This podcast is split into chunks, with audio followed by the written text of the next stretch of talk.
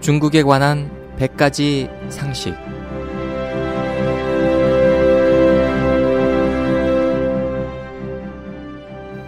여러분 안녕하십니까?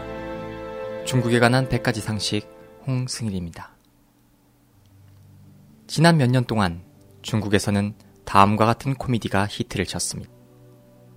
바로 한 농민이 농약을 마시고 자살을 시도했지만 결국 죽지 않았는데 왜냐하면 농약이 가짜였기 때문입니다. 그러나 병원에서 링거를 맞다가 죽었다고 합니다. 왜냐하면 링거 주사 역시 가짜였기 때문입니다. 지금 중국은 상품이 풍부하다고 말하지만 온 천지에 가짜 위조 제품과 독극물이 판을 치고 있습니다. 백성들이 하늘로 여기는 식품에 대해 말하자면 간사한 상인들은 폭리를 취하기 위해 짝퉁 제품을 만들거나 독이 든 식품을 시장에 내놓고 있습니다.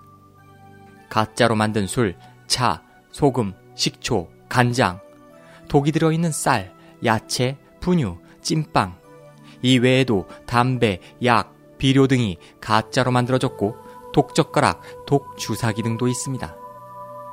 가짜 상품과 독이 든 식품들은 사람을 해치거나 불구로 만들고 심하면 목숨까지도 앗아갑니다. 이런 각종 비극들이 중국에서는 거의 매일 일어나고 있습니다. 식품뿐만 아니라 다른 상품도 이러합니다. 중국이란 큰 시장에는 헤아릴 수 없이 많은 가짜와 위조 상품들이 넘쳐납니다.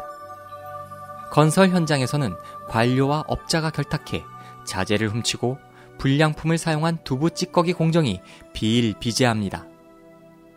가짜 위조 상품은 심지어 문화와 교육의 영역까지 난무하고 있습니다.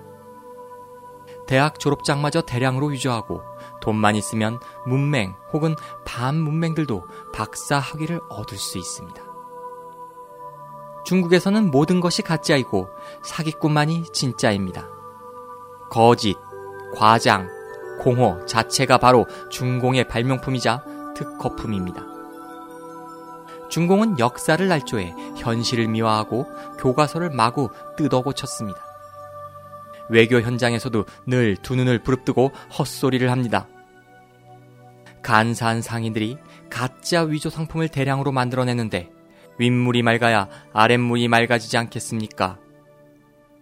외국과의 무역이 급증하면서 중국의 짝퉁 상품이 대량으로 수출되면서 또 다른 유형의 중공 위협을 만들어냈습니다.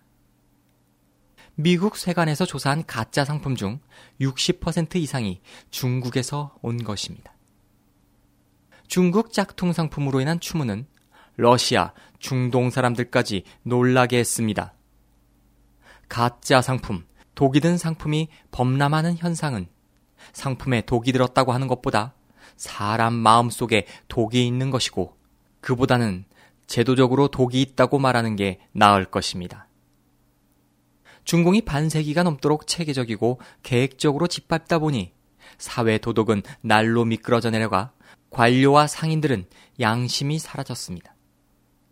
이제 저질 짝퉁 상품은 중화민족의 또 하나의 큰 수치가 되었습니다.